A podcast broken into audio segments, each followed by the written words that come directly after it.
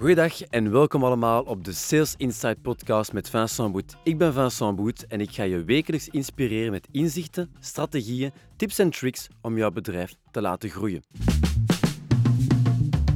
Vorige week hebben we het gehad over de sales pitch. En beter gezegd hoe dat je verkooppresentatie verschillende fasen ook wel kent. En naar mijn ervaring en wat ik allemaal geleerd heb, is dat er verschillende fases zijn die heel essentieel zijn en beproefd zijn in die C-structuur. En ik heb een bepaalde leidraad ook al toegelicht de vorige keer.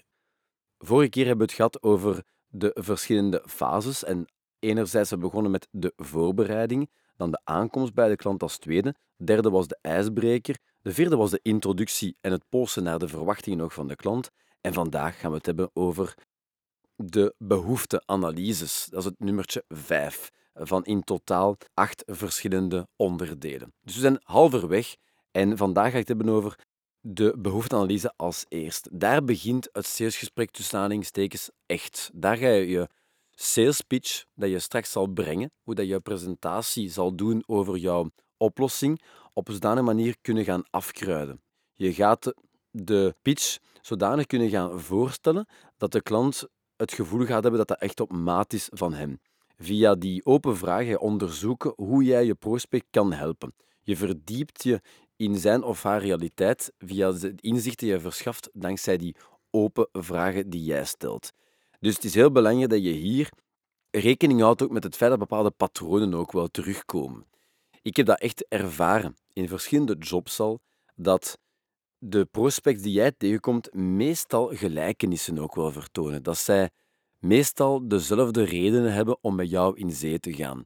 En dus belangrijk dat je in kaart gaat brengen wat de verschillende buy personas zijn en wat de verschillende dominante koopredenen ook wel zijn dat jouw klanten aangeven omdat zij effectief willen genieten ook van jouw aanbod.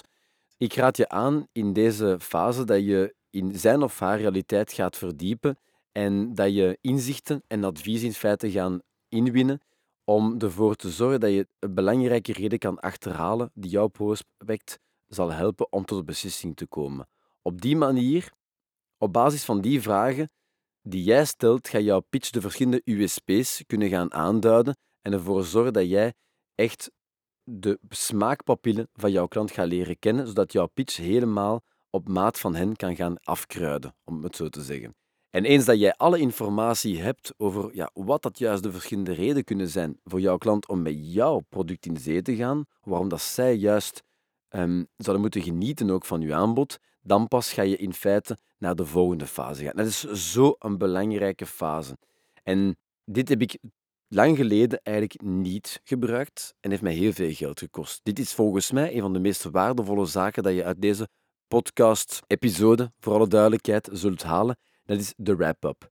Eens je dus voldoende informatie hebt ontvangen om te weten hoe jij jouw product of jouw dienst moet gaan presenteren naar jouw klant of naar jouw prospect, om hen of haar te laten inzien dat jij de geschikte bedrijf bent, moet je bewijzen dat je hebt geluisterd.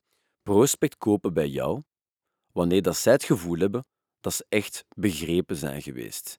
Veel verkopers denken dat zij op een goede manier hun boodschap moeten overbrengen, dat de klant hen begrijpt. Maar het is omgekeerd. De klant moet zich begrepen voelen. En dus bij de wrap-up ga jij dus demonstreren dat je geluisterd hebt. De prospect wordt enkel en alleen klant wanneer hij zich begrepen voelt. In de wrap-up ga je de belangrijkste elementen overlopen, de belangrijkste antwoorden dat de klant gegeven heeft, de belangrijkste antwoorden die de prospect gegeven heeft, ga jij in feite terug gaan condenseren. Gaat die allemaal een keer terug gaan samenvatten. En dat zit in de zin van, als ik het goed begrijp, wensen jullie een wagen die vooral comfortabel is, waar je lange afstanden mee kan afleggen bijvoorbeeld, eh, die ook een goede ondersteuning ook wel biedt in feite aan de passagiers in de onderrug, omdat u zelf wat problemen heeft gehad daarmee in het verleden, maar ook genoeg bagageruimte ook wel voorziet. Dat is juist, hè? dat is wat belangrijkste elementen, om maar een voorbeeld te geven uit de auto-industrie. Maar ook bij jou moet je ervoor zorgen dat je verschillende USP's, de verschillende belangrijkste redenen dat de klant heeft aangegeven, gaat gaan condenseren, terug gaan brengen. En wat heel belangrijk is daar, dat je zo taalgebruik, dezelfde woordenschat gaat gebruiken als jouw klant. Als de klant gezegd heeft van, ja, ik moet een wagen hebben die een goede rug, onderrugondersteuning aanbiedt, om mijn rug is naar de kloten, bijvoorbeeld, stel dat hij dat gezegd zou hebben, dan moet je ook wel zeggen van, ja, ik heb begrepen, je een wagen zo en zo en zo, omdat jouw onderrug naar de kloten is. Klopt, hè? Dus dat je eigenlijk zo die, die belangrijke elementen, de belangrijke ja, woordenschat, vocabulaire die de klant gebruikt heeft, dat je die ook wel terug gaat gaan insteken in feite in wrap-up, zo gaat de klant echt beseffen dat hij geluisterd. En dat dat een van de belangrijkste elementen is dat de verkoper moet kunnen beschikken, is kunnen luisteren, zeggen ze, maar vooral actief luisteren en vooral actief opnemen. En niet gaan, anders gaan parafraseren. Nee, nee, zo goed mogelijk in feite terug gaan serveren wat de klant zelf verteld heeft. En traint daarop. Zorg ervoor dat je echt bijna woordelijk prospect kan herhalen tijdens die wrap-up. Dan gaat de klant zoiets van, amai, wauw, eindelijk iemand aan mij luistert. Eindelijk iemand die rekening houdt met mijn realiteit. En dat is zo een belangrijk element. En dat ik zelf ja, te weinig gebruikt in het verleden, maar nu absoluut u wil warm maken om dit ook wel te gaan gebruiken. Dus je hebt je behoefteanalyse, je hebt de juiste vragen gesteld en dan ga je demonstreren dat je geluisterd hebt dankzij het terugserveren, presenteren, zeg maar, van datgene dat de klant u allemaal verteld heeft. Zo bewijs jij dat je echt geluisterd hebt. En dan pas is het tijd voor puntje 7, de oplossing. Je presenteert duidelijk en gestructureerd hoe jij een oplossing aanbiedt voor de behoeften van de klant. Je geeft aandacht aan de kenmerken die de klant belangrijk vindt in zijn keuze. Je biedt inzichten in hoe je onderscheiden bent van de concurrent. De prospect koopt nooit een kenmerk of een optie van jouw product of van uw dienst. De klant koopt een voordeel. Duid dus op de voordeel jouw aanbod biedt voor de prospect. Inspelen op de uitkomst en de veranderingen die dit teweeg brengt voor de situatie van de klant motiveert de prospect om in actie te komen. Anders is het, ja, oké, interessant, maar uh, ik zal een keer over nadenken. Door het feit dat jij daar inspeelt op de uitkomst, wat dat nu kan veranderen in de realiteit, of nu kan veranderen in de toekomst, in de toekomstige realiteit van jouw klant, zorgt ervoor dat hen gaat motiveren om vandaag in de actie te schieten. Om van belangstelling naar effectief interesse te kunnen groeien. En pas wanneer dat ze echt interesse hebben, dat ze eigenlijk ja, de, niet de sense of urgency hebben ontwaakt, dat ze een soort dringendheid ook is, zal de klant overgaan in feite naar een aankoop. En ik zal het ook wel later hebben, in de verschillende punten van mijn podcast, ook over objecties hebben. Een van de meest voorkomende, moeilijkste objecties om te kunnen weerleggen, zijn klanten die niet de nood ervaren om naar nu te kopen. Die het wel interessant vinden, het waarschijnlijk wel zullen kopen in de toekomst, maar het niet overwegen om het nu te kopen. Dat is een van de meest voorkomende vragen die ik krijg ook van klanten die bij mij in coaching zitten, die tijdens mijn meerverkopen masterclass aanwezig zijn. Dat is, ja, hoe kan ik daarmee omgaan? Dat is een hele moeilijke. Maar door je oplossing zodanig te presenteren en ervoor te zorgen dat de klant inziet wat hij eigenlijk heeft laten liggen door niet ervan te benutten in het verleden, of dat inziet dat hij eigenlijk, ja, als hem verder gaat in uitstel, dat je er niet nu iets aan doet, wat hij eigenlijk mogelijk in de toekomst zou kunnen verliezen, dan zorg je ervoor dat de klant veel meer in de actie, meer gemotiveerd is om nu te kunnen beschikken van uw aanbod. En dan is het tijd natuurlijk om af te sluiten. Ik vind de term afsluiten een beetje agressief trouwens, maar dat wordt ja, closen, zoals ze zeggen in het Engels. Dat is vandaar bijna letterlijk vertaald. Ik heb geen beter alternatief. Ik, in het verleden heb ik gehoord dat er sommige mensen spreken over inleiden. Zoals dat een kind wordt ingeleid bij een geboorte bijvoorbeeld. Ik vind dat iets of wat te soft in een zekere zin. Um, zou misschien een goede term kunnen zijn, maar laten we het houden bij afsluiten. Eens je voelt dat de belangstelling gegroeid is van naar effectief interesse, kan je overgaan tot het aanvoelen van de prospect of dat hij klaar is in feite om klant te worden.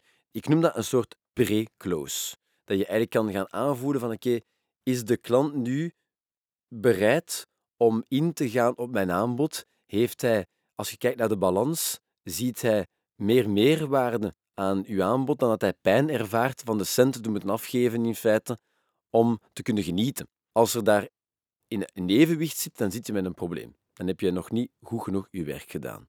Als jij ziet dat de waarde beter doorweegt dan ja, het gevoel van verlies dat ze ervaren door afscheid te moeten nemen van de centen, dat ze moeten spenderen om te genieten van uw aanbod, ja, dan ga je effectief kunnen overgaan tot een transactie. Je moet dus peilen, eenvoudig gezegd, naar de rijpheid van jouw prospect. En dan maak je het aangenaam en soepel en simpel ook om klant te worden.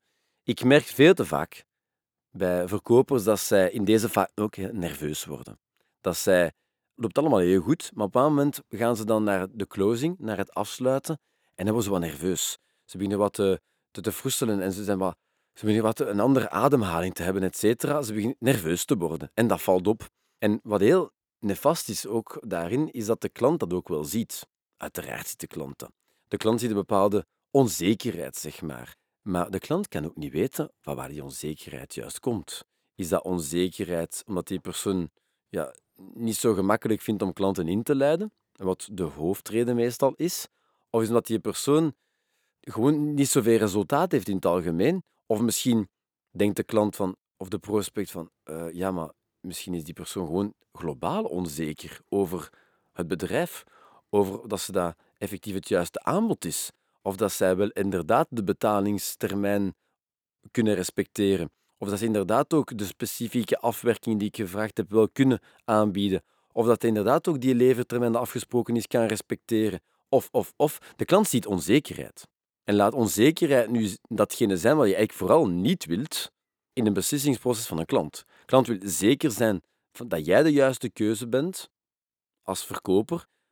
Het product ook uiteraard, of de dienst, maar ook het bedrijf. Alles moet op die verschillende niveaus samenkomen en dan moet een soort vaste zekerheid ook wel komen. Dan kan de klant gemakkelijk ook wel klant worden. Als jij onzekerheid uitstraalt, omdat je gewoon je gemak voelt in feite om af te sluiten, ja, dan ga je eigenlijk jezelf, je eigen sales, ook heb je alles perfect gedaan, echt gaan saboteren. Train daarop en maak het zo soepel mogelijk voor je prospect om klant te worden. Blijf jezelf en vooral niet nerveus worden, anders ga je echt compleet door de mand vallen.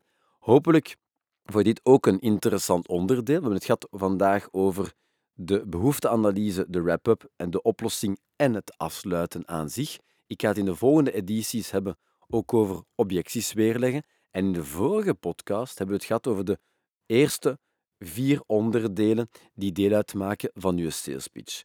Dus ik raad u aan, als je dit nog niet gehoord hebt, om daar zeker een keer naar te luisteren. Dat is de Sales Insight podcast met Vincent Wood. En vond u dit ook een waardevol episode, dan raad ik u aan om dit te liken, te commenten, mij iets te laten weten, zeg maar, via mijn website of via andere kanalen. En maar natuurlijk ook wel, vind je dit waardevol ook voor mensen in jouw netwerk, deel dit ook absoluut.